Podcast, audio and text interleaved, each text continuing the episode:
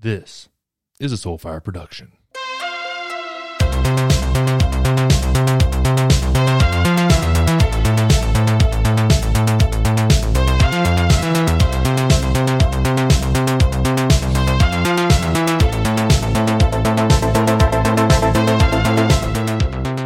Hey everybody, um, we're going to keep this episode to a single topic. We're to be talking about the, um, the shooting in Uvalde. Uh, this has been um, a really, I mean, say nothing to how rough this is. If you're diving into this kind of stuff, it's nothing compared to what these parents and that community is going through. But uh, it's been a really confusing and and for many people that do what I do, or people that are just observing this, a very frustrating couple days. Um, just a huge tragedy. Uh, so off the top here, um, I'm not going to read ads in the show, but uh, I do have an obligation to my my sponsors, and I uh, want to let you know, um, Elemental Labs been a supporter of the show for a long time. Um, you can use the link in the show notes. Um, you can get a free variety pack of a really great supplement from a really great company. Um, Cured Nutrition, another sponsor of this show. Uh, you can get a discount using the uh, the link in the show notes as well. Uh, promo code homeless at curednutrition.com. Um, again, amazing company, great great products. Uh, check that stuff out. But we're not gonna we're not gonna spend too much time doing that. I, I like to have uh, fun with my ads, and this is not a um, this is not a fun episode. Uh, not something I'm excited about doing. Um, I've been really again like confused. This thing has been written and rewritten as far as what we're going to talk about uh, numerous times uh, because the information has changed half a dozen times uh, in the past few days. So um, we're going to do the best we can to to put something together here that uh, makes some sense. The way we're going to go about doing this, um, we're going to cover uh, the Uvalde shooting um, first, of course, the details, what we know, what we don't know. Um, going to kind of talk about some of the, the the the fuckery that's that's been thrown around as far as people saying ridiculous shit. Um, off the top here, I want to say um, I'm not inter- inter- interested in, in entertaining conspiracy theory nonsense about this this this this shooting. I'm just I have I have zero. I've, I've had people DMing me about crisis actors and how did some kid get these weapons? Uh, it just they did an actor shooter drill two two months before.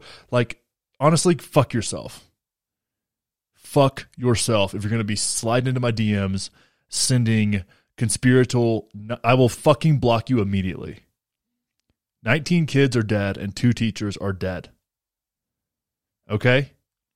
So unless your child died and you want to send me conspiratorial bullshit, be my guest. But without that, with that exception, fuck off.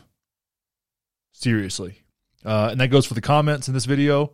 Um, that goes for the comments and, and, and, every, and everything I'm doing. I'm not interested. Okay? I have zero interest in it.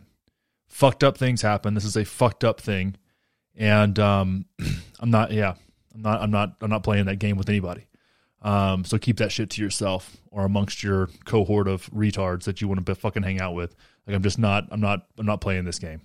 Um yeah, so we've got a lot to talk about. Um and my heart just goes out to these people. I'm from and we'll talk about this as we get into it. I'm from a small Texas town.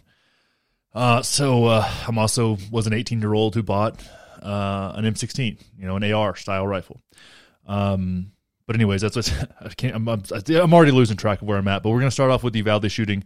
Uh, we're going to go into just talking about shootings in general and how you know something that's kind of occurred to me and something I've thought about over this this past week or so around um, gun violence in general and different origins, different reasons, different uh, symptoms. There's symptoms of different issues uh, in many ways and then uh, we're going to talk about. I, I, want to do this um, kind of long gun 101 um, because I see a lot of people, particularly conservatives, on social media and various other places that that like to criticize uh, people that are maybe um, uneducated about firearms uh, like to criticize them for not knowing that AR doesn't stand for assault rifle and what this is and what that is.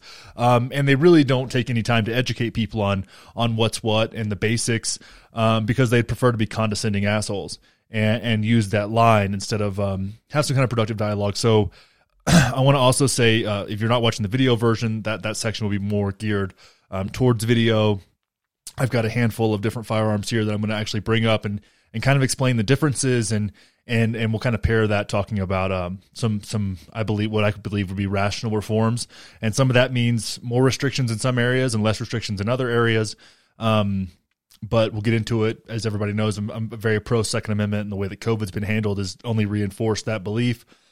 Excuse me, guys. But um, yeah, we'll get into it, uh, and uh, yeah. So let let's let's go. Let's try it out and see how it goes.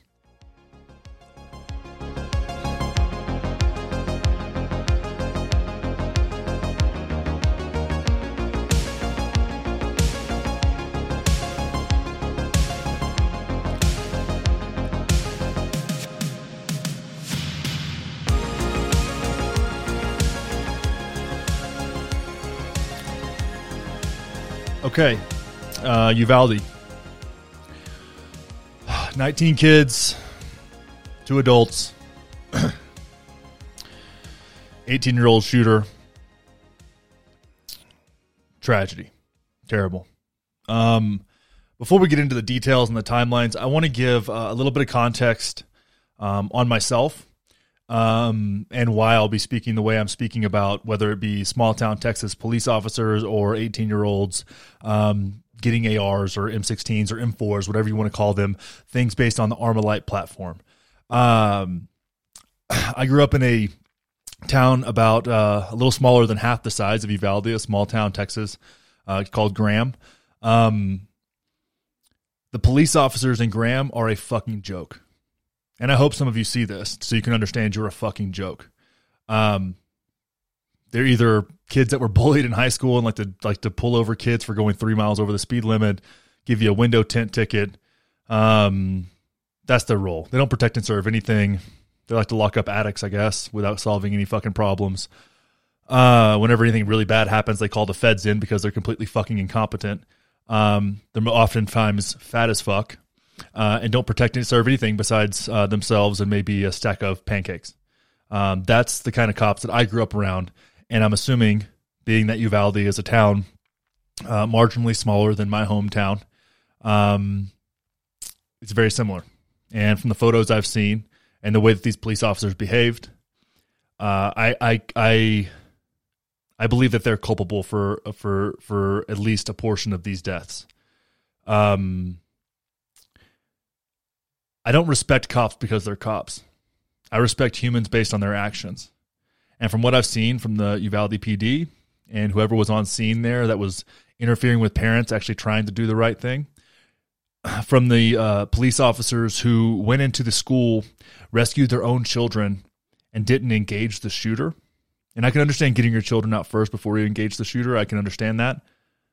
But not going back in, um, I have zero respect for you um, detaining a parent who is irate, of course, because their child's uh, in a school that is being shot up by a fucking psychopath, an evil person, is criminal.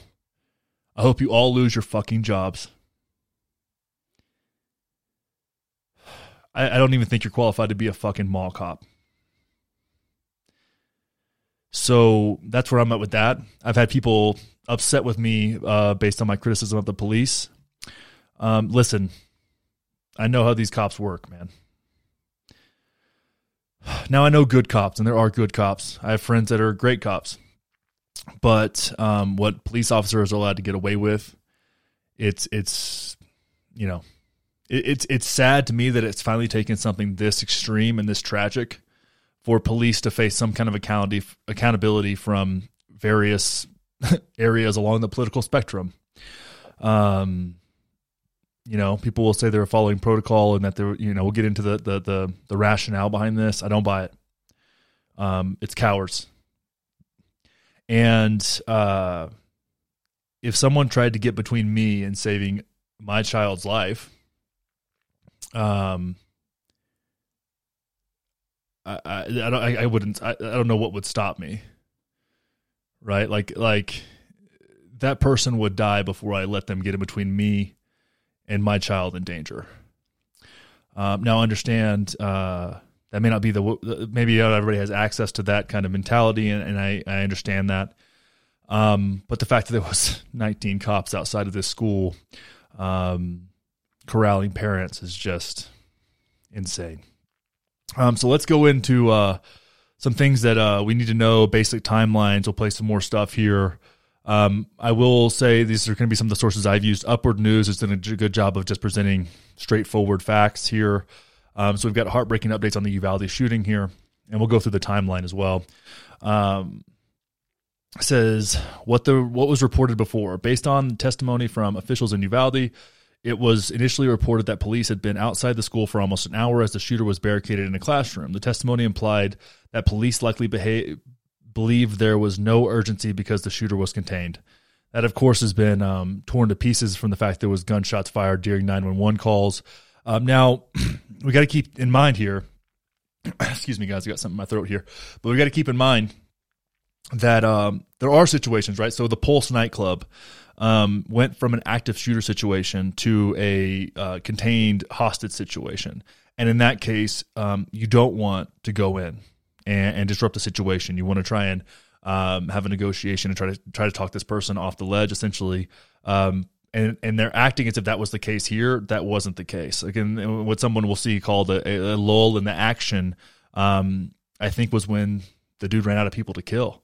Um, and we'll see the 911 calls as well. But um, they're trying to shoehorn this situation into in, into some kind of justification, and it's not working. Uh, it's not adding up. Um, it, it, you know, it, it could be cowardice. It could be incompetence. I, I like to think it's a. It seems to me that it's it's a combination of both. Uh, so that's where we're at um, with that situation. Uh, what's being reported now? The gunman arrived at the school at 11:28 a.m. and began firing rounds into school windows. I think that's probably where a lot of the injuries came from, but we don't have those details yet. Local local officers entered the school at 11:45, two minutes after the shooting. There were 19 officers in the hallway by 12:03 p.m., but they did not breach the door and kill the shooter until 12:50, even as they heard him firing. So let's think about that. Knew where he was, heard him firing, we're in the hallway, and they decided to back out. They decided to back out. I don't know if I need to um, explain this to police officers in Uvalde, uh, but your life isn't worth more than a child's. You know, my life's not worth more than a child's, and I didn't sign up to protect and serve anyone. I, I can't even understand. I had a conversation with my wife about about this, and I was like, you know, would it upset you if we were there early and ran in and got our kids out or our kid out, and I had to go back because there wasn't enough police there or whatever? And she was like, no, you that's what you'd have to do. And um, you know, I wasn't there. I can't say that I would. I, I can't say that I would have made that decision, but I like to think that that's the mentality um, that I have. Um, and if I die, I die. But um, I'll be damned if I sit aside and, and, and let somebody kill innocent, defenseless children. Um, 19 officers in the hallway. So now the door was locked, but as we'll see in some of these videos uh, and what you've seen in the videos. We're not going to play all the videos because I don't want to be redundant here because you've seen them everywhere. Uh, but these cops had uh, plate carriers on, so they had body armor, even though a lot of them were busting out the bottom and the sides of it. Um, riot helmets, shields on site. Um, I can say that uh, with relative certainty that as, even though this isn't ideal, um, a 12 gauge uh, with buckshot, which is what a lot of those guys run out of their uh, out of their tactical shotguns um, would do a pretty good job at, at, at breaking a door lock. Um, I know that's a lot of times in movies it may take more than one. It's not. This isn't. This isn't some. You know. This isn't Hollywood. Uh, and no, it's not ideal. Um, but distracting the shooter, even if it comes at the cost of your own life, could save lives. Again, I don't know why I need to explain that to police officers, but again, you know, the bar is pretty low. Uh, let's go through the timeline here. Um, there were at least two students who made 911 phone calls. 1203, student calls and tell police where they are. I think they were in room 112 or 121 or something like that. 1210, tells police multiple are dead. Uh, 1213, calls again. 1216, calls and says eight to nine students are still alive. So at 1216, they knew that there were still children and in danger. Now, what they had assumed for some fucking reason is that um, there were no more children in danger because he was barricaded in this room. I don't know why you make that assumption. I would I would imagine that you would assume the worst uh, and and behave under those circumstances, especially if you were still heard shots fired. Uh, Twelve nineteen. Different student calls from another room. Twelve twenty one. Three. 1221 three shots overheard uh, on the on the call on the 911 call so those three shots were likely at least one person losing their life 1236 another call is made 1243 asked to send police 1247 asked to send police Law enforcement was told to hold back from engaging. Director McCraw confirmed that Border Patrol agents and other law enforcement were told to hold back from engaging the gunman. And these are the guys that ended up going in uh, and, and, taking care of the situation. McCraw stated that the shooter barricaded and was locked in a single classroom. Now, the way that works is that these classrooms um, had an adjoining, um, like Jack and Jill style bathroom so the classrooms were conjoined, kind of like if you, I know a lot of people grew up in those houses where your brother or sister was in the room adjoining, but you shared a bathroom. That's kind of how these classrooms are set up. So it's actually two classrooms um, joined by a bathroom there. So he was locked into one of those conjoined uh, classroom situations. The incident commander decided that there was was time to get keys and wait for a tactical team with more equipment to breach. The incident commander who should never work in law enforcement or any type of public safety ever again in his entire fucking life and should be nothing but shamed until the day he dies, decided there was time to get keys and wait for a tactical team with more equipment to make a breach. So, shields, helmets, and plate carriers, body armor, weren't enough. What do you need? A fucking tank? What are you waiting for? Jesus Christ. McCraw acknowledged that the decision by local police officers not to breach the classroom for what for more than an hour as the rampage was taking place was the wrong decision. No shit. Obviously, based on the information we have, there were children in that classroom that were at risk. From the benefit of hindsight, where I'm sitting now, of course, that was, the, that was not the right decision. It was the wrong decision, period, McCraw said. Okay. Now, Another thing we talk, want to talk about here is, is and something you're going to see me talk about a lot is this the, the local police not going in and engaging. Local police officers waited outside. Local police officers waited outside during the massacre that lasted around 40 minutes. Onlookers and those who rushed to the school pleaded for the officers to go into the building, but the officers waited outside. And everybody's seen that video of a parent being detained uh, and, and parents rightfully losing their shit um, while police officers with tasers with tasers handy, ready to tase parents who want to save their children. That was their priority. Some bystanders and parents even raised the idea of banding together and rushing into the school because of the police inaction. If only there were good guys with guns there.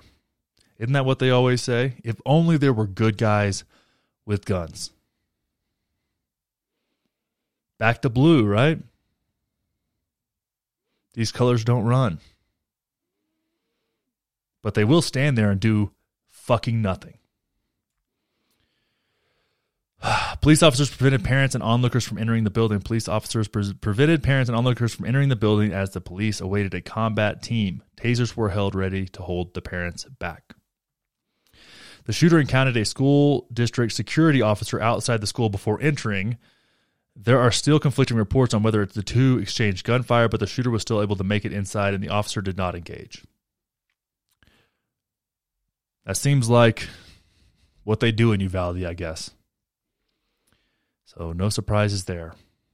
Local police uh, were were waiting for a border patrol tactical team. The massacre was ended when several members of the border patrol tactical team and other agents joined local uh, forces to form a uh, lo- local officers to form a team that went after the gunman. They entered the classroom and took out the barricaded shooter. By then, all the students and children in the room had been killed. How many lives could have been saved if you were willing to put yours on the line like you swore an oath to do? Now, the uh, police are trying, the Uvalde police are trying to um, say they were waiting for the Border Patrol tactical team and they put that team together and they joined forces. I have a hard time believing that based on what I've seen. What I've also heard, and this is unconfirmed, is that um, the Border Patrol officer's wife was a teacher at the school and she texted him asking for help and he got his shit together. Which many of these guys, and and I'll be I'll be honest, I I have this set up too, even though I'm not a tactical guy or that's not really my modus operandi. I have like things in my truck in case shit were to go down. And I'm assuming for someone who is a is a on the border patrol tactical team who deals with cartel members and the like, um, that guy's kit in his car is probably pretty advanced. So all he had to do was get there. I think he only lived about a mile away. And if you want me to give the Uvalde PD and local law enforcement uh, any kind of credit for what happened at the end there, you're out of your goddamn mind. You, I mean, you'll need to present prevent me present me with some extremely definitive evidence that um, this border patrol tactical team officer um, was working with them in the slightest. I like to think he probably told them to fuck off. And from what Saagar Enjeti said here, unfortunately, this press conference makes it official. Uvalde police held up Border Patrol from taking down Ramos while he continued to kill kids despite 911 calls from kids to help. A colossal failure that only acknowledged is only being acknowledged now by Texas Department of Public Safety. So, yeah. That seems more likely based on what we've seen. Uh, this is partly reminiscent of the Parkland shooting in 2018, where a school officer stayed outside during the massacre and retreated to a position of safety instead of storming after the gunman. So we're going to play a section of the press press conference here. This is what everybody's talking about is, is, is when he talks about hindsight and the 911 calls. But um, it's it's hard to hear. But I know you may have heard this, but this is something I found. Uh, this is just from a couple hours ago, uh, as we're recording now. So let's dive into this. Identified. I'll not say her name but she was in room 112, called 911 at 1203. The duration of the call was 1 minute and 23 seconds. She identified herself and whispered she's in room 112. At 1210, she called back in room 12, advised multiple dead. 1213, again she called on the phone. Again at 1216, she called back and said there was eight to nine students alive. At 1219, the 911 call was made, and, and another person in room 111 called. I will not say her name. She hung up when another student told her to hang up.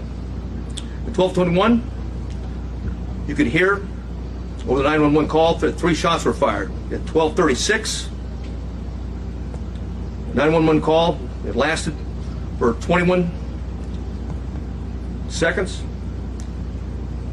Uh, the initial caller called back, student, child, called back, was told to stay on the line and be very quiet. She told 911 that he shot the door.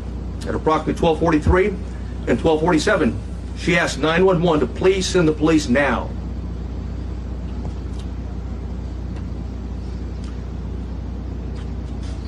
At 1246, she said she could not, she, that she could hear the police next door.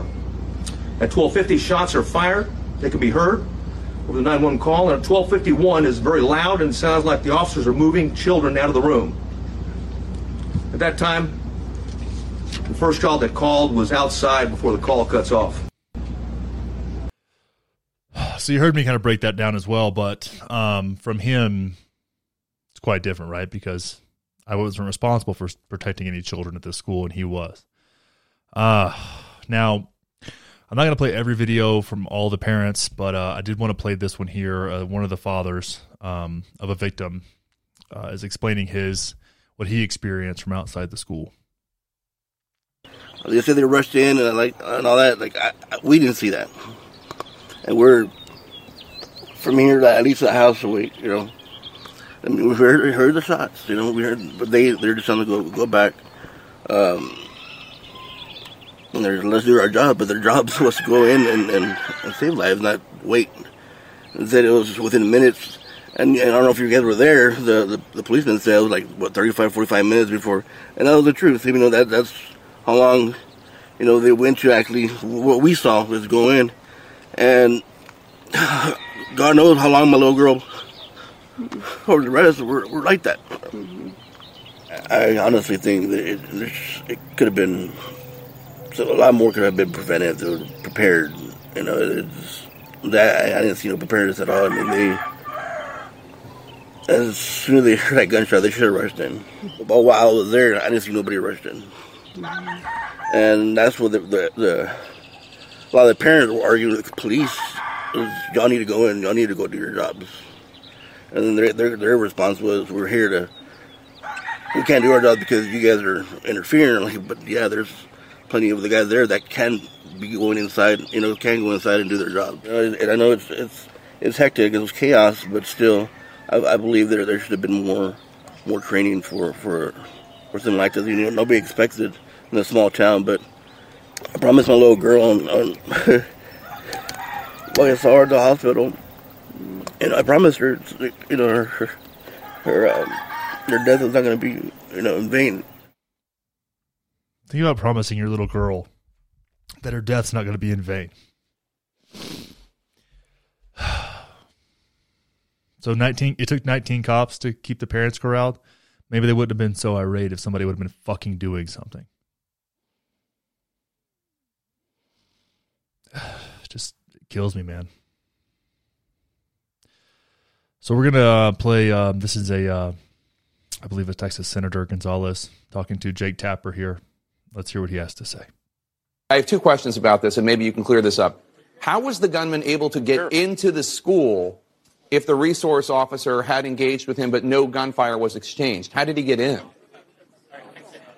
Yeah, so it, it started at his home. You know, he he tragically uh, shoots his his grandmother, and then he gets in a vehicle and he drives to the school. It's it's less than a mile away, so it's really right around the corner. And as he comes to the school, he he wrecks. He kind of go, goes into this ditch, and it's when he got into that ditch is when law enforcement was was was called and engaged. You know, so uh, that that's part of the initial contact. Uh, it was no firing uh, that I understand.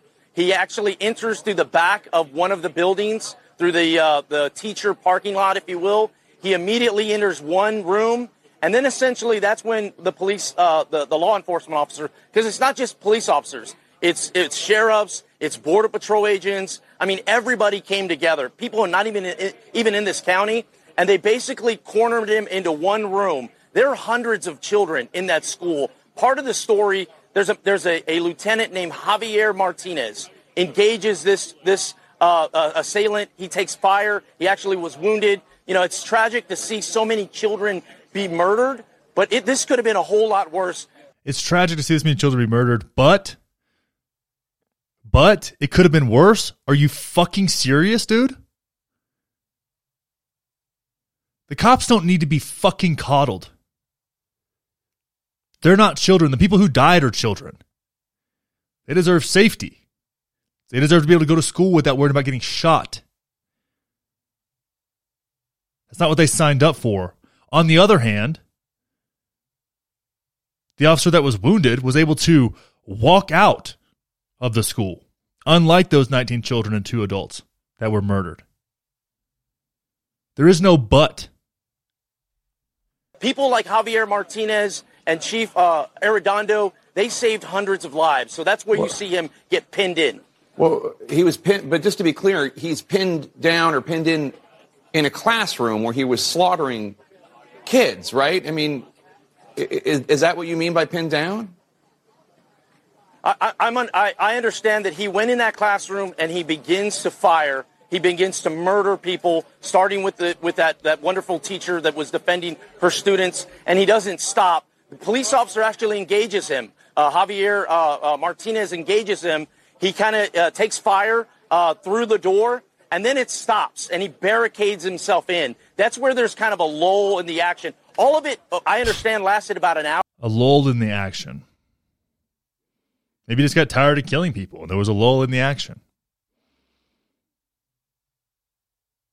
Let that sink in.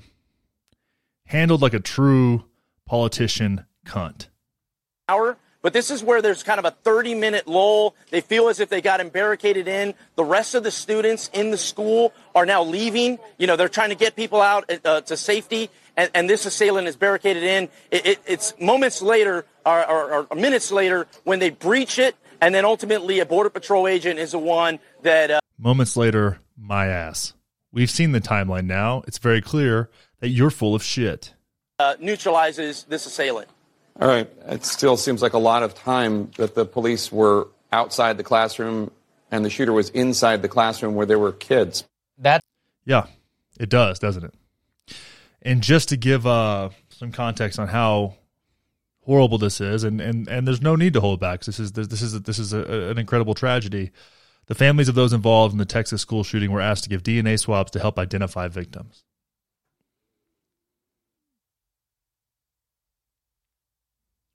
Jesus Christ.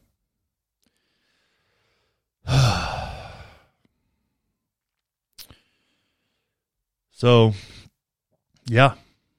You know, when this first happened, I went to Fox News to say, hey, let's see what the conservatives have to say. Make sure, you know, make sure this isn't being run with, but it's all the same article. Texas shooting loved ones outside school beg police to go inside during shootings. And I, um, yeah. So let's discuss a little more about what's going on and what's being, uh, kind of thrown around. And I want to clear some things up. So as I brought up in the intro to the show, uh, I bought an AR, uh, actually an M16 when I was uh, when I was 18 years old. Um, it's not that hard to do when you're 18 if you don't have to pay rent or you know for pay for food, these kind of things. People say that this kid's truck was like fifty thousand dollars. From the photo that I saw, that looked like a 2010 ish F150. That wasn't the current, the newer models. Um, so that's silly. That could be a hand me down. Uh, three thousand dollars with the weapons just isn't that much money to spend in, reality if you're working at Wendy's and not paying rent or paying for food. Like that's a big cost, right? So you can save that money up pretty quick. Um, again, I know because I did it. I worked in the summer and I was making less than this kid probably made at Wendy's. I was making ten dollars an hour and time and a half overtime, and was able to save up some money and, and buy uh, myself, you know, Bushmaster back in the day. Um, kind of thought it was silly after a while. I kind of got a got to the point where I was like, this thing's not really useful for me. Um, but I want to, uh, yeah, I want to say that I, I I've been in that situation, so it, it's for me, it's a, it's not a surprise that some kid could save up three grand and spend it on what were uh, really high end actually uh, rifles. The uh, Daniel's Defense weapons are, are, are relatively expensive. I actually looked at them um, not that long ago when I was looking at purchasing my own uh, M4s. So uh, yeah, you know we don't know a whole lot about this kid. Um, and I'm going to call him a kid because he's 18 years old, and 18 year olds are idiots and they're kids. Um, he was clearly disturbed. You'll have people like uh, Candace Owens saying that this is blaming this on trans people and him wearing eyeliner, um, as if Donald Trump doesn't wear more makeup than a drag queen on a Saturday night. Like I don't understand what that has to do with anything, and I really don't appreciate attention whores trying to grift off of the murder of innocent children, um, while pretending to care about the lives of children. By the way, uh, I don't appreciate that at all, and I think it's it's it's hollow, it's shameful, um, and it's it's it's honestly cruel. Um, in this situation, you'll have people say in many shootings, uh, you know, well, criminals will still get guns. Well, this kid didn't really have time to become a criminal because he was 18. He wasn't a criminal until he decided to shoot up a bunch of uh, an elementary school. Right now, there were tons of red flags, but living with your grandparents that may not know what the hell is going on or may not, may not be connected with this uh, modern era. Um, they went around to say it. Nobody said anything. A lot of his friends were online. He was bullied a lot and called, you know, homophobic slurs and for whatever for wearing eyeliner. Uh, that's small town Texas shit, man. That that's you know it hasn't changed much since when I was a kid. Anybody who's different, dresses different, acts different, gets has a pretty brutal time. You know, not to make excuses for this motherfucker at all. Um, I would be curious to know what kind of uh, psychotropic drugs he was on, uh, because I think that there's a place to say somebody who's deeply disturbed, maybe uh, leaning towards sociopathy, uh, that's put on an antipsychotic that makes you feel nothing. Um, that takes away maybe the feelings of anxiety or whatever it is, uh, but also takes away any kind of feeling of empathy. Um, plays a role in this potentially as well. You won't hear that being said because Big Pharma owns our media outlets. So, but I would be curious um, if that news ever comes to light. What was going on there? Um, I don't, you know, it's relatively predictable what's going on from the left and the right, um, but not as predictable as it as it used to be. You know, I think when you have something like this happen, and I would I wish I could focus on the shooter more, but we just don't know much about this kid. I don't want to say his name a bunch of times. I did say his last name earlier, which I was trying not to do, but it did slip. Um, you know, it's uh it's hard to understand. You know, we've had people say something about him playing online video games you know, and now maybe I'm more mentally, emotionally healthy than than these kids. I'm assuming any of these kids that do this kind of thing or, or adults that do this kind of thing. But you know, I played a lot of pretty graphic video games when I was a kid, and I can't, you know, whether I kill a duck or a deer, I still feel it. You know, it's it's well, it's excitement and happiness and sadness. It's kind of all mixed together. I can't, you know, I don't, I can't say from personal experience that I've there, there's a correlate between that actually desensitizing, you know. But of course, I wasn't playing video games 12 hours a day. I just played with my friends, and it's just there's a lot going on here. And when we talk about you know the gun issue, I think, and we're going to get to that in kind of the second piece of the show here.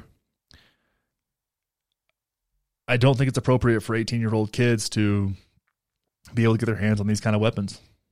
You know, whether it's a, semi-automatic pistols, magazine fed semi-automatic rifles. Um, these kids, maybe 18 year old kids 30 years ago were cut from a different cloth than 18 year old kids are now, but we're dealing with a new reality.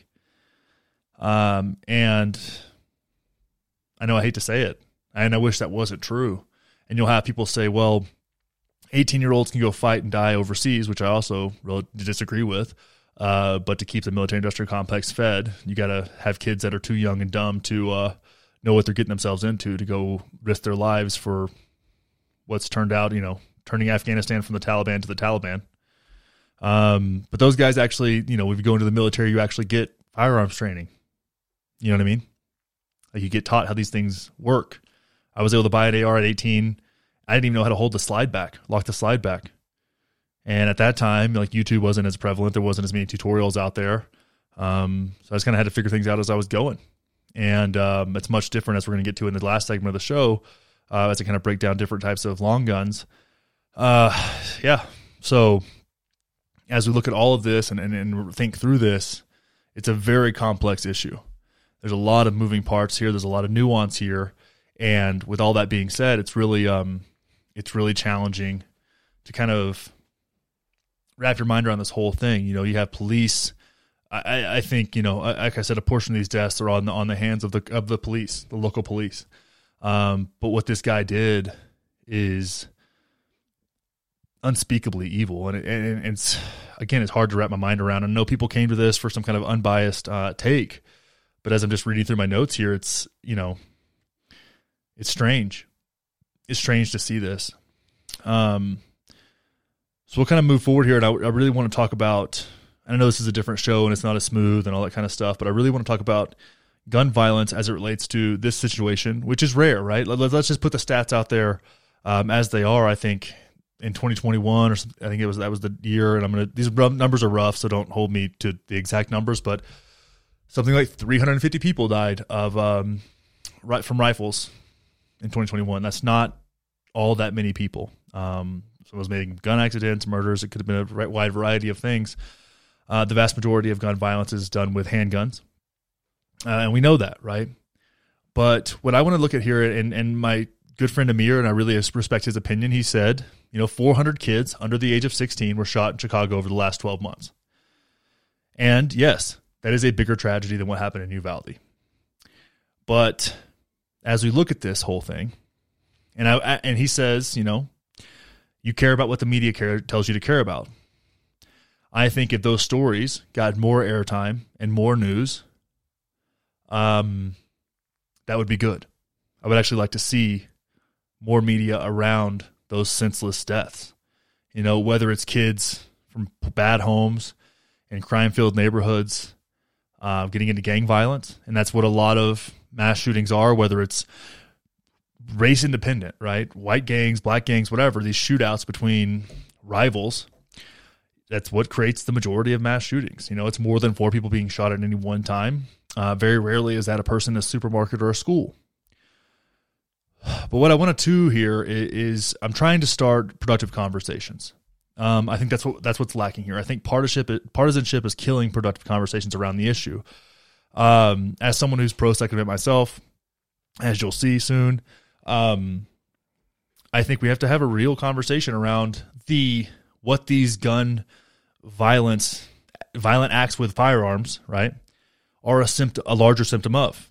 I think in inner city Chicago, where gang violence and crime are out of control that gun violence is the symptom of socioeconomic issues poverty, very little access to upper mobility. I mean, these are the people that are also getting hammered the most. The poor people and the lower class people and the working class people are getting hammered the most by inflation and the consequences of our boom bust economic cycle. Right? The the bottom 99%, which again, the bottom 10% of that bottom 99% gets hurt the worst um, has seen stagnant or shrinking wages. Um, and you just it was just led to more and more crime as an outlet. And I think we can look at that and say, hey, yeah, the end result is someone being killed by a firearm, but it's a symptom of a different problem. These aren't psychotic, evil people necessarily. I think a lot of times those crimes are are either bystanders of acts of desperation. And I don't think a lot of people, you know, as much as they like to be characterized this by the right, particularly, I don't think a lot of people choose violent crime as a uh, first option. I think if you watch something like The Wire, which is very real as far as the way it portrays uh, the drug business, drug crime, and violence, gang violence, um, you'll see that a lot of people that get into that into that game and again, you play stupid games, you win stupid prizes, but when it's out of desperation and providing for people you care about or finding camaraderie or tribalism, whatever it is, right? We can look at all the psychological factors, which there are many. Um, we look at this thing and say, hey, I think we can agree that that's a symptom of a different problem. Whereas when you look at these mass shooters in schools, supermarkets, things like that, these white supremacy shooters, these other different people, um, I think, and Trust me, I hate to say this, but it's a mental health issue on that side and a gun issue. And maybe not a gun issue as far as like the guns exist, but access to these firearms is a part of the fucking problem. And if you can't acknowledge that, I have a hard time believing that you're a good faith actor. Now, where that fault lies, is there's a variety of places, right? The people that run these background check organizations are often way out of date. So someone could have been convicted of domestic violence and then a week later go buy a firearm and it just wasn't in the database yet, which to me um, is criminal. It's criminal. You know, I actually had a conversation with someone at Sportsman's Warehouse in here. I was looking to buy um, a shotgun for duck hunting, and I was in there, and they were like, "Yeah, man, this guy came in." and he had wanted, he had ordered a very specific handgun. It was a Desert Eagle and 357 Magnum, which most people don't get when they get a Desert Eagle. They get a 44 Magnum. Uh, he's like, it was kind of weird, but he wanted what he wanted. Came in, he was a felon in a different state, and he didn't think it crossed state lines. Well, then he sends his son in, and the son asked specifically for a Desert Eagle and 357, so they knew something was up. And kudos to those guys at Sportsman's Warehouse, and I say they're the name of that company because I want to give them a shout out. Those guys knew something was up and would not sell that guy the firearm because they knew he was buying it for someone else that was incapable of buying their own you know but that stuff how many how many people are how many small gun shop owners are going to say like oh yeah no i'm not going to make this money. Like a lot of people look the other way. So when we look at these school shootings and these mass shootings and I, and I don't even like the term mass shootings because it, it is too broad but these like when i'm talking about supermarkets movie theater schools we have to acknowledge that's a symptom of a different problem. Now a lot of those things correlate. There is a lot of overlap right? Um, isolation a zero trust society, as Saagar Enjeti called it. Um, many, many people, I think support for banning handguns used to be like 40%. Now it's 19%. because people feel threatened. They feel threatened by the government. They feel threatened. They've been they've been taught to be threatened of their neighbors, thanks to the way that our media leverages fear. Uh, and you know you'll see these lines like, "There's more guns in this country than there are people." Yeah, that is true. Uh, but that being said, anybody who's you know hunts more than three species is going to have five or six guns. And then maybe a couple that got handed down. The average number of guns per gun owner is ten right? And I'm, I'm a perfect example of that. I'm not going to tell anybody how many firearms I have, but you know, when you think about one for ducks, one for deer and smaller uh, big game, one for elk and bit larger big game, um, one for upland birds, and then like a, a smaller caliber rifle. And Then there's, there's five right there, right? And a couple more that got handed me down, or maybe you upgraded and kept the old ones. You can see how you can get to ten pretty quick. And then you have people like I know people who have 100 or 150 or 200. Like that's like the thing, and they love doing that. They have a fireproof room in their house full of guns, and that's great. It's it's it, you know, but those are the kind of people generally that you want to have these kind of things. They're not psychopathic 18 year old kids trying to shoot up an elementary school. They're adults who are passionate about firearms, and I understand that. I, I totally understand that. Collectors oftentimes. So I think when we talk about gun violence we need to be more open minded and nuanced in the way that we look at different types of gun violence. Because, yes, objectively, what's happened in Chicago, I mean, they have 20 some odd shootings a weekend, you know, but that is a symptom of a different problem. And while these school shootings and the like make up a small fraction of overall gun violence, I feel as though these are more preventable and deserve more care, right? Chicago has some of the most restrictive gun laws in the country and some of the most, most gun violence. Same goes for New York. And when you put these gun laws in place, I hate to say a, a, a, an NRA talking point, when you put the gun laws in place, those only apply to law abiding gun owners. Criminals will get guns. Different situation than somebody who is not a criminal until they perpetuate some kind of shooting like what happened in Uvalde, like an 18 year old kid who's spending three thousand dollars on firearms. Um, a lot of times when we say we have the most school shootings, we want to look at those numbers as well, right? What that means that we have the most shootings on school grounds. The vast majority of those are disputes between two students, again, often gang related or you know whatever over a girl shit like that shooting each other in the parking lot or something like that it's not somebody going into the school with the purpose with the purpose of killing as many people as they can so that also has to be considered in this right you can skew the data however you want to fit your narrative and both sides can and will do that to kick the can down the road and not have productive conversations that is a theme you will hear throughout this entire episode is that partisanship destroys our ability to have productive conversations. They're dug in, they're bought by interests, they have agendas, they have talking points and very few original thoughts of their own. They are paid for, and you will see that in enough distraction over the next two weeks, because in a couple weeks, two, three weeks, maybe a month, something else will happen. I will be talking about Ukraine again, or we'll be talking about, you know, whatever and then we'll just sit around till the next one. And I say that because it's the same exact fucking thing that's happened every single time.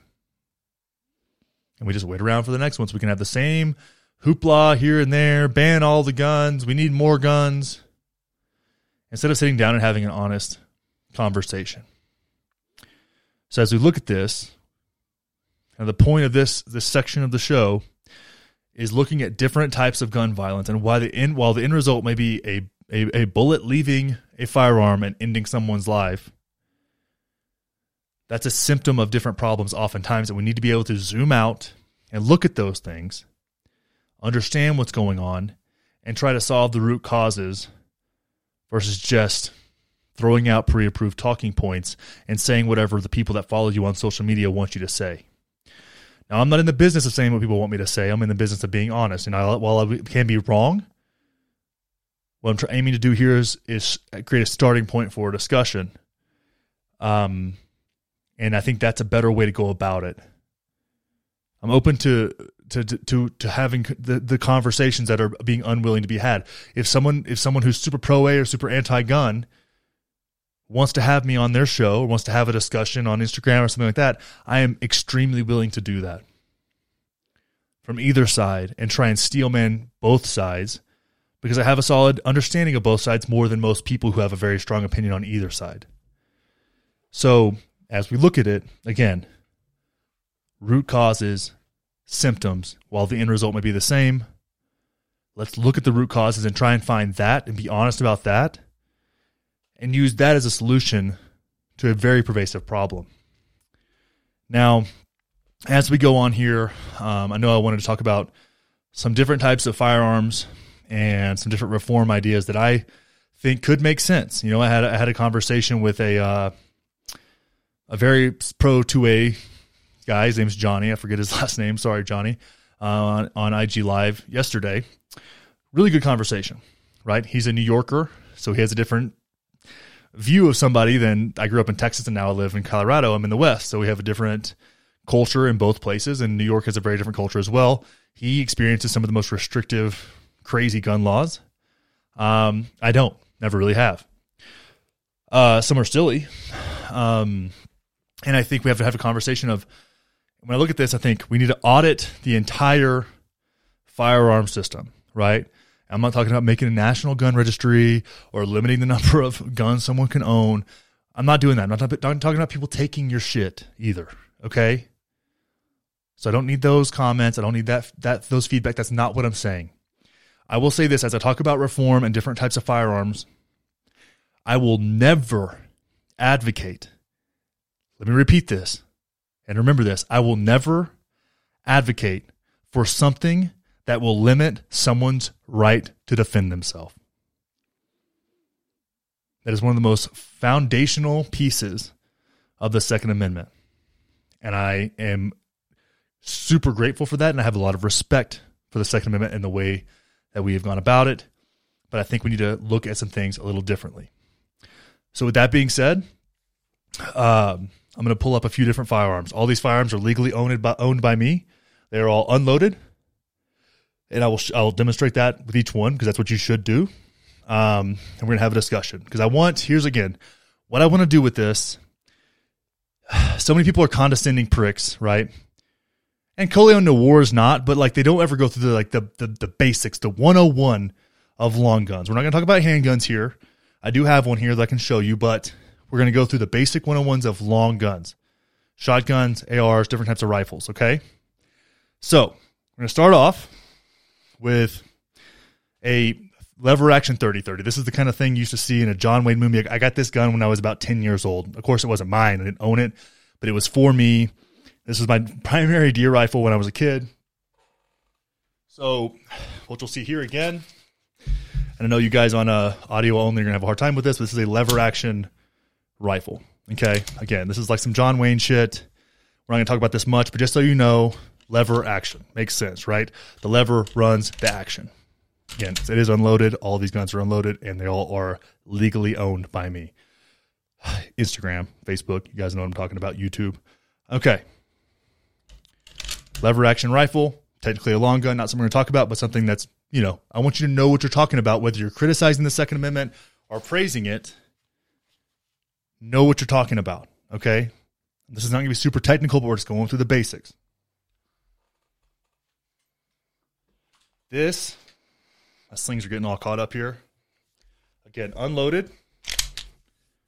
Right? This is a semi automatic hunting style shotgun. Now, I say hunting style because you have home defense style shotguns and you have tactical style shotguns, which are very similar and you also have uh, I mean there's a wide variety of shotguns, magazine fed, shotguns. This is fed through a tube. Here holds five rounds in the tube. It has th- only holds three now because it has a plug in it, which makes it legal for hunting most uh, winged animals.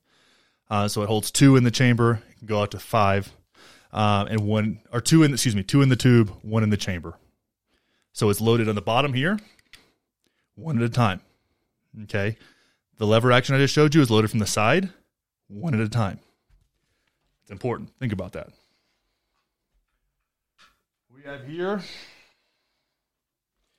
is your typical hunting rifle. Okay, this is a bolt action rifle. This is calibered in 300 Win Mag. Um, empty. Okay, bolt action. Okay, so what this means, this, and this is very common amongst almost all firearms, is the bolt. It's what pushes the the uh, cartridge forward, right? And this is manually driven, one at a time. You unlock the bolt, pull it back, rechamber around. Okay, this one is magazine fed, but many are not. You would load them through the action here. Okay.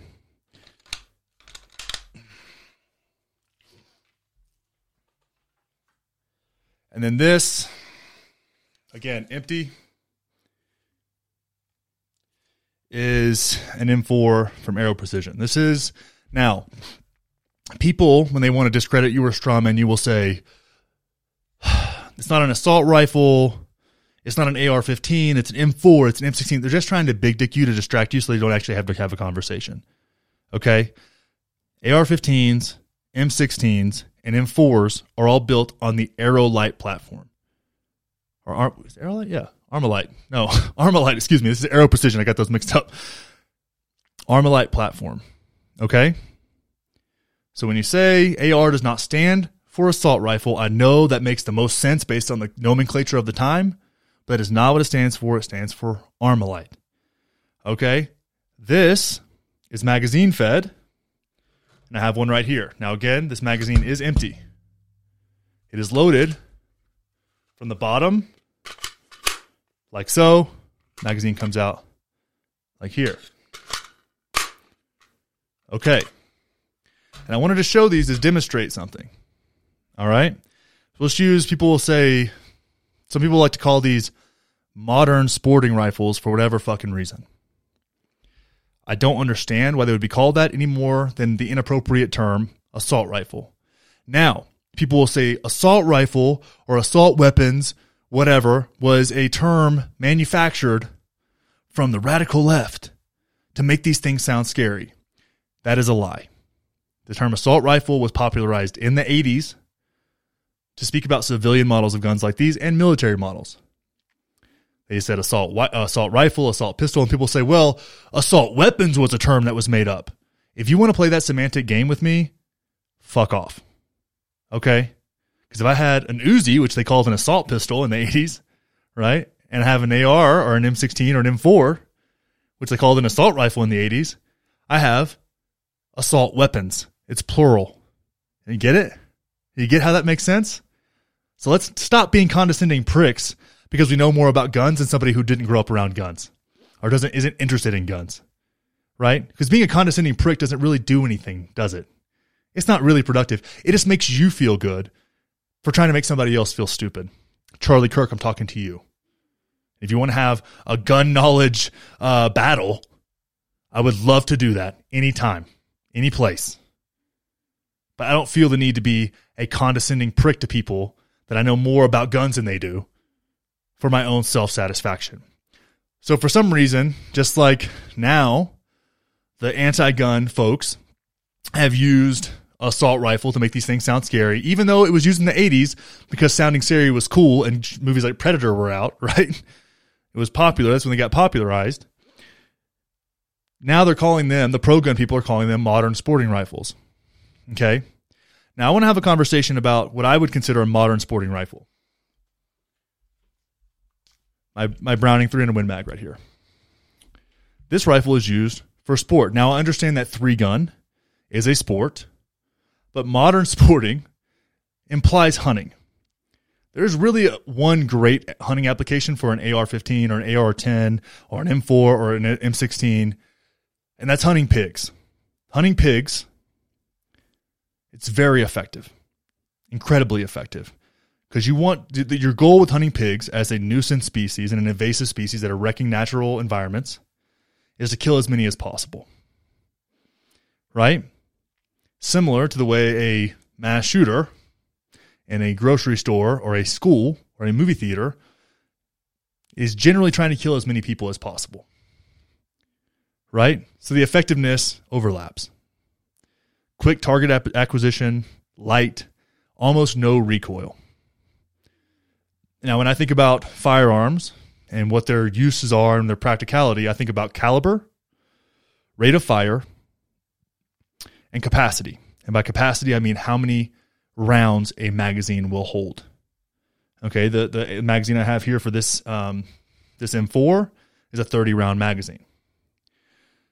Now that opposed to what I consider a modern sporting rifle, the Browning X Bolt, a very high end um, consumer model hunting rifle, very light, very little recoil thanks to what's called a muzzle brake here on the end, that ported barrel there, which disperses the recoil out to the sides and up and down, kind of around the barrel so it doesn't come into your shoulder, which allows you to follow up shots um, on animals. Say you shoot an elk, the gun doesn't pop as much up and back, so you're able to get back on target quickly if you need to make a follow up shot.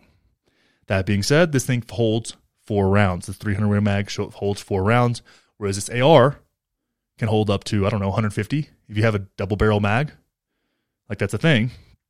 So yeah, we need to be honest about the conversation that this 300 Win Mag and this M4 are not the same thing. Yes, they're both rifles. In the same way that a base model F 150 and a Ford Raptor are both F 150s and both pickups. But they're sure as fuck not the same thing. Same thing can be said for a modern F 150 of any type and a semi truck. Yeah, they're they, they have wheels and they go down the road, but they're not the same thing. And I think we need to have an honest discussion about that. Does that mean I want everybody? I'm not Beto O'Rourke. I'm not telling you you don't need one. It's not my place to tell you you don't need one. It's no one's place to tell you you don't need one or what you need. That's not what I'm talking about here. What I'm trying to do is create a place for honest conversation and dialogue. So, after a little show and tell there, we have an idea from what is a modern sporting rifle and what is a um, and what I'll most accurately describe as a high capacity semi-automatic magazine fed rifle or an AR, what is commonly known as an assault rifle, even though again that is an inappropriate term. So let's continue down this this kind of rabbit hole of of a regular consumer F one fifty versus a semi truck. You can get a driver's license at sixteen. In a lot of places, you can get a hardship license, like Texas, where I grew up, at 15 if you live far enough away from the school and it's an undue burden on your parents to give you a ride and there's no bus routes, right? So if you prove that you're capable at 15, you can get a driver's license at 15, called a hardship license, generally get a license at 16. If you want to ha- get a CDL, which allows you to drive an 18 wheeler or a big rig, you can get that at 18. But you cannot use that license out of state, the state it was issued, until you are 21. Because 18 year olds are fucking idiots. So let's have a conversation around what our current gun laws are in a lot of these states. Now, New York, California, Oregon, I don't know, y'all have a different situation. I'm talking to the Texas, the states in the West, South Dakota, Midwest, the, the heart of the country. As of now, you can buy a long gun, whether that be a shotgun or a rifle, at the age of 18. And you can buy handguns at the age of 21. Okay that's pretty standard, right? If you want to go anything, if you need, if you want to conceal carry in a lot of states, Texas is a is a constitutional carry state. I think Utah is as well. More states are doing that now, where you need no um, concealed handgun license uh, to carry uh, a concealed handgun. But in a lot of states, you have to pass a concealed handgun course, which is an absolute joke, and then go and register that with the police department, do a background check, things like that. Um, that's what it takes to carry a firearm around with you. Uh, in open carry states, you can carry it openly where it's visible, and that is legal as well. And I believe Colorado is an open carry state. So, but let's continue down this analogy. So, you can't get a CDL till you're 18, and you can't take that CDL out of state till you're 21. That to me is actually a really good law. So our current gun laws, you can buy a long gun at 18, you can buy a pistol at 21. So what if we did this? I think there's place to have a few magazines here. I think there's some gun laws that are absolutely silly. This is a magazine for my uh, Pig three, uh, Sig P370. Um, if you see here, it has little dent on the side. This is probably a 16 round magazine that's been shortened to only hold 10 rounds. Uh, it's annoying, it's senseless, and it, it's it's ineffective because I, I, mean it comes with three of these. It does not hard. If I was actually going to do something with this that was criminal, I wouldn't be concerned about a 10 round magazine. I could just get another one somewhere else, anywhere, right? Local, whatever. And it's no big deal. This is a senseless gun law. A senseless gun law. Okay? Magazines are all over the place. They're easy to get. You can get them used. You can get them all over the place. If you want a 100 round magazine for a handgun, they exist, right? For most common production models for civilians senseless gun law needs to be rolled back. The uh, another gun law that's absolutely senseless is the use of suppressors. If you want a suppressor, I want a suppressor for this actually for this 300 Win Mag right here, because I would like to be able to hunt with it without having to use ear protection. Um, I have to order that, pay the state a couple hundred dollars a year, or the the federal government a couple hundred dollars a year. It stays in the ATF jail for about eight months before it's released to me. That is a nonsense gun law based on the movies. Okay? Whenever you shoot a gun with a suppressor on it, the majority of that crack that you hear when you shoot a firearm or you hear a firearm go off is actually the bullet breaking the sound barrier. It has nothing to do with the actual uh, firing of the gun. There's some noise associated with that, but a suppressor doesn't necessarily make a gun quiet, it just makes it not at the point where it would damage someone's hearing. In a lot of places, you're actually required to use a suppressor while hunting because it's a nuisance how loud they are. That's a silly gun law. Should be repealed. Should be rolled back, right? We have a no, new, as I said, a complete audit of our system. There are so many nonsensical gun laws out there. Now, like I said, to have an honest conversation around the difference between a sporting rifle, a modern hunting rifle type type setup, any of these guns I have here, except for this M4, except for this AR, right? We have to have acknowledge that these are not the same thing. Okay. The rate of fire may be similar. I mean, this 300 Win Mag is much bigger than a 556 or 223 that most ARs are chambered in, right? So the actual round, the projectile is more deadly, but I have four shots per magazine. And it is a pain in the ass to reload. Even if I had three or four magazines, I can't get one of those out, put it in before somebody was able to rush me or tackle me if I wanted to go do something violent. Right? Same can be said for the semi automatic 12 gauge, right? Semi-automatic shotguns are actually notor- are really famous for like having very little recoil. That's why I bought this this one instead and changed out my pump action for the semi-auto. The rate of fire in this is is a little slower, but relatively similar to an AR. But at most, it holds five rounds, or six, I guess, if you put one in the chamber, right?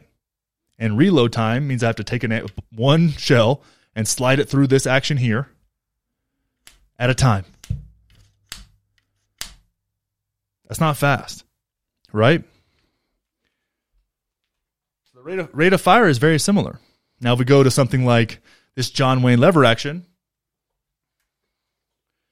I could actually demonstrate based on this action the rate of fire. It's this.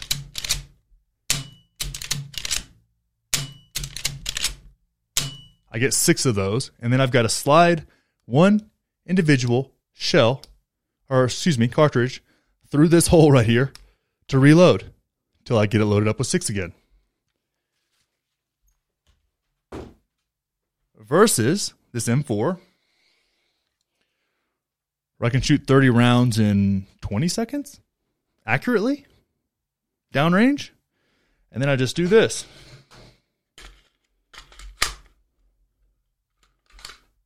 and then this. And we're back in business. That's a quite a bit of a difference. Am I right? But I think you should have a right to own one of these. Is it adequate for home protection? If you're trained, yeah, it could be. Is it the best thing for home protection for somebody who's untrained? Absolutely not. So, as we continue the discussion, I know this is long, guys, but I said we're doing we're doing long guns 101 today. So as we have this discussion, let's say this. 21 for handguns is appropriate. Um, I also said I don't want to ever limit anybody's ability to protect themselves.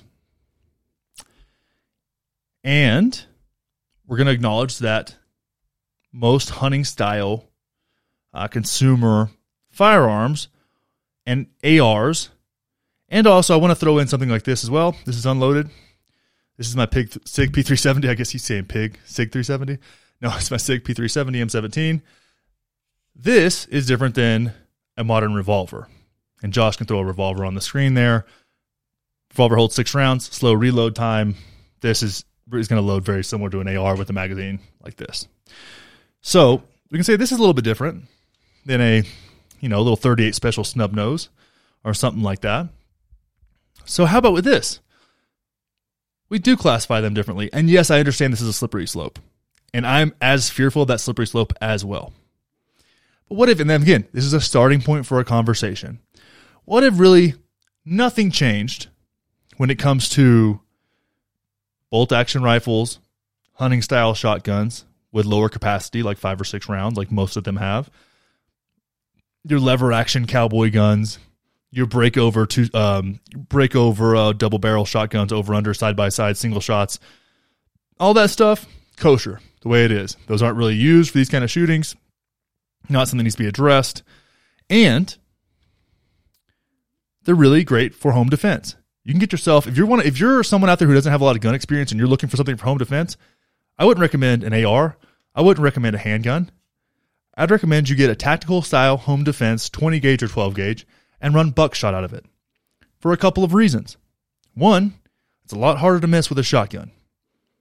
Close range, which would probably be in your apartment, is where that thing's going to be the most effective, which is exactly what you need. You also have less of an issue of bullets flying into through the drywall into your neighbor's apartment. Right? Now buckshot will go through some drywall, but with much less of velocity than a 556, 308, something like that right? 762, AK 47, any of these kind of things. Like those things are going to move through drywall and barely get slowed down. Whereas buckshot, not so much, right? Highly effective for home protection. I'll have a lot of females that live by themselves for the first time, like, hey, I want to get a gun for home protection. I'm like, get yourself a 20 gauge, shorter barrel, and run that, put it under your bed. It's easy to use. If you don't feel like training, if you're not into this kind of thing, that's a great home protection firearm. If you want something to carry, as as someone for protection. You want something small. A little 38 special revolver, great for that, right? If you're trying someone's attacking you and you're in close proximity, you want something small so you can get a hold of it quick, turn it, maybe shoot, maybe you're shooting it through your purse. Maybe you're shooting it through whatever you've got it in. Right? That's not ideal, but these situations aren't ideal. So what I'm saying is an AR-15 isn't required for home protection. And I would argue, unless you are trained, it's not even the best option but I never want to restrict your ability to have one. Unless you're 18 years old. Because 18 year olds are fucking idiots. And there is zero requirement. There's not any more requirement to buy that AR or that M4 or that M16 or whatever you guys want to call it, right? And there is to buy that shotgun or that 300 Win Mag. But it's a completely different game. A completely different game. So, Here's what I propose, again, as a starting place for this conversation. What if we did this? Roll back some of these stupid gun laws like 10 round magazines that are required, right? Make suppressors not stay in ATF jail for a year before you can get them, right? That's silly. There's a bunch of other, we can go down the list of all the silly gun laws that need to be rolled back. And we do this with semi automatic pistols and high capacity semi automatic rifles. You got to be 25. You got to be 25 years old. Your prefrontal cortex is now fully developed, It's given people time to become violent criminals, to beat their wife up if they're going to do any of those things that would bar them from getting a gun, right? To getting one of these weapons. It's giving them time to do that. It's hard to become a criminal by the time you're 18. By the time you're 25, if you're a fuck up, you're going to be fucking up. Okay, now, I brought the hardship license in Texas for a reason. If you would like to get one between the ages of 18 and 25, you have to pass a competency course and a mental health check. No big deal. I think that could actually be a great jobs program for former military military veterans, former police officers, former trainer, people that trained in the military to show people how to use these firearms, what to do with them, how to appropriately store them, how to do the basics, how to clean them. Make it a one day course. Make it subsidized by the government. Doesn't cost you cost you 20 bucks. Right? Not cost prohibitive. Locally available. You could partner with Bass Pro Shop and Shields and Cabela's and these other places. Make it happen. All right, partner with local shooting ranges. You've now created a jobs program for former police, trainers, and military veterans, while also providing easily accessible firearm education and training to people that want to get involved and get engaged. But by the time you're 25, if you don't have a criminal record, you're not beating up women or assaulting people or robbing stores or whatever the fuck you're doing. I don't know.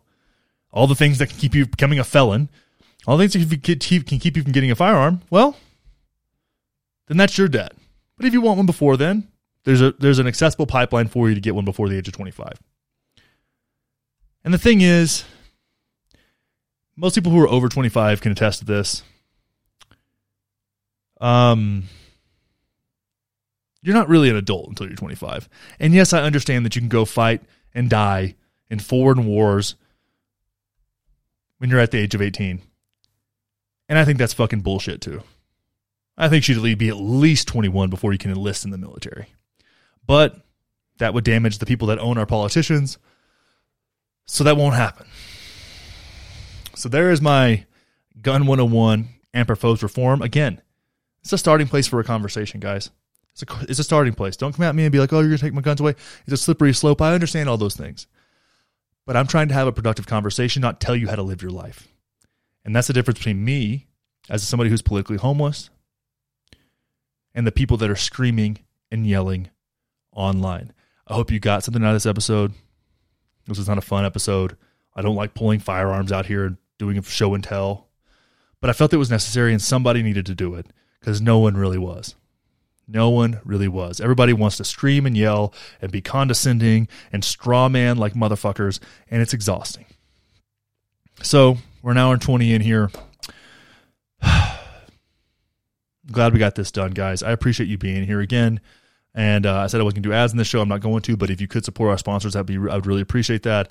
We're going to put all these videos out. If you could share those, if you think this can be helpful with some maybe maybe just this, this gun education piece, we're going to cut this thing up into a, a lot of pieces because I want people to be able to get the most out of this. Because I would like to again, I'm doing my part or trying to do my part here to create productive dialogue.